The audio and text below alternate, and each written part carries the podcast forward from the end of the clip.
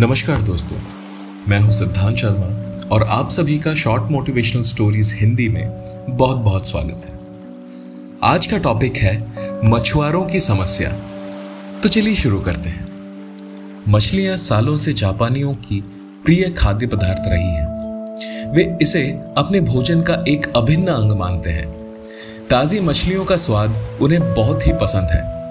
लेकिन तटों पर मछलियों के अभाव के कारण मछुआरों को समुद्र के बीच जाकर मछलियाँ पकड़नी पड़ती हैं। शुरुआती दिनों में जब मछुआरे मछलियाँ पकड़ने बीच समुद्र में जाते थे तो वापस आते आते बहुत देर हो जाती थी और मछलियाँ बासी हो जाती थी।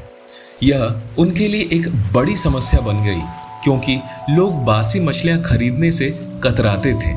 इस समस्या का निराकरण मछुआरों ने अपनी बोट में फ्रीजर लगाकर किया। वे मछलियाँ पकड़ने के बाद उन्हें फ्रीजर में डाल देते थे। इससे मछलियाँ लंबे समय तक ताजी बनी रहती थी। लेकिन लोगों ने फ्रीजर में रखी मछलियों का स्वाद पहचान लिया। वे ताजी मछलियों की तरह स्वादिष्ट नहीं लगती थी। लोग उन्हें खास पसंद नहीं करते थे और खरीदना भी नहीं चाहते थे। मछुआरों के मध्य इस समस्या का हल करने के लिए फिर से सोच विचार की प्रक्रिया प्रारंभ हुई। आखिरकार इसका हल भी मिल गया। सभी मछुआरों ने अपनी बोट में फ़िश टैंक बनवा लिया। मछलियाँ पकड़ने के बाद वे उन्हें पानी से भरे फ़िश टैंक में डाल देते थे। इस तरह वे ताजी मछलियाँ बाज़ार तक लाने लगे, लेकिन इनमें भी एक समस्या खड़ी हुई। फ़िश टैंक में मछलियाँ कुछ देर तक इधर उधर विचरण करती, लेकिन ज़्यादा जगह ना होने के कारण कुछ देर के बाद स्थिर हो जाती। मछुआरे जब किनारे तक पहुँचते तो वे सांस तो ले रही होती हैं, लेकिन समुद्री जल में स्वतंत्र विचरण करने वाली मछलियों वाला स्वाद उनमें नहीं होता। लोग चख कर ये अंतर कर लेते थे। ये मछुआरों के लिए फिर से परेशानियों का सबब बन गई। इतनी कोशिश करने के बाद भी समस्या का कोई स्थायी हल नहीं निकल पा रहा था। फिर से उनकी बैठक हुई और सोच विचार प्रारंभ हुआ। सोच विचार कर जो हल निकाला गया, उसके अनुसार मछुआरों ने मछलियाँ पकड़कर फ़िश टैंक में डालना जारी रखा। लेकिन साथ में उन्होंने एक छोटी शार्क मछली भी टैंक में डालनी शुरू कर दी। शार्क मछलियाँ कुछ मछलियों को मारकर खा जाती थी। इस तरह कुछ हानि मछुआरों को ज़रूर होती थी, लेकिन जो मछलियाँ किनारे तक पहुँचती थी, उनमें स्फूर्ति और ताजगी बनी रहती थी।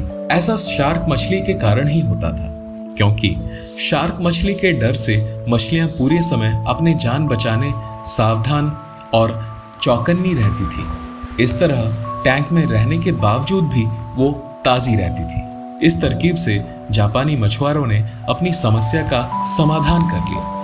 दोस्तों, जब तक हमारी ज़िंदगी में शार्क रूपी चुनौतियाँ नहीं आती, हमारा जीवन टैंक में पड़ी मछलियों की तरह ही होती है। बेजान और निरस। हम सांस तो ले रहे होते हैं, लेकिन हम में ज़िंदा दिली नहीं होती। हम बस एक ही रूटीन से बंद कर रह जाते हैं। धीरे धीरे हम इसके इतने आदि हो जाते हैं कि चुनौतियाँ आने पर बड़ी जल्दी से उसके सामने हम दम तोड़ देते हैं या फिर हार मान जाते हैं। धीरे धीरे चुनौतियाँ और मेहनत के डर से हम बड़े सपने देखना ही छोड़ देते हैं और हालातों से समझौता कर साधारण जीवन व्यतीत करने लगते हैं। यदि जीवन में बड़ी और असाधारण सफलता हासिल करनी है तो बड़े सपने देखने होंगे। सपनों को वास्तविकता में परिवर्तन करने के लिए कड़ी मेहनत भी करनी होगी। चुनौतियों का सामना करने के लिए खुद को तैयार करना होगा। तभी बड़ी और असाधारण सफलता की प्राप्ति ज़रूर होगी दोस्तों। आशा करता हूँ आप लोगों को आज का ये एपिसोड ज़रूर पसंद आया होगा और जो हमारे नए श्रोता बंधु हैं, उनके लिए अगर आपको भी पसंद आ रहा है तो लाइक करें शेयर करें अपने मित्रों, भाई, बंधु और परिवार में भी। और हर बार की तरह मैं आज भी बता रहा हूँ कि अगर आपके पास भी कोई ऐसे मोटिवेशनल स्टोरीज हैं और आप चाहते हैं कि आने वाले एपिसोड्स में मैं उसको भी कवर करूँ तो डेफिनेटली आप एक मेल आईडी नोट कर लीजिए, जिससे आपकी स्टोरीज आप मुझ तक ज़रूर पहुँचा सकते हैं। वो है karma twenty fifty at the rate Gmail dot com A R W double A N two zero five zero at the rate Gmail dot com सुनते रहिए शॉर्ट मोटिवेशनल स्टोरीज हिंदी को, मेरे साथ आपका सिद्धांत शर्मा।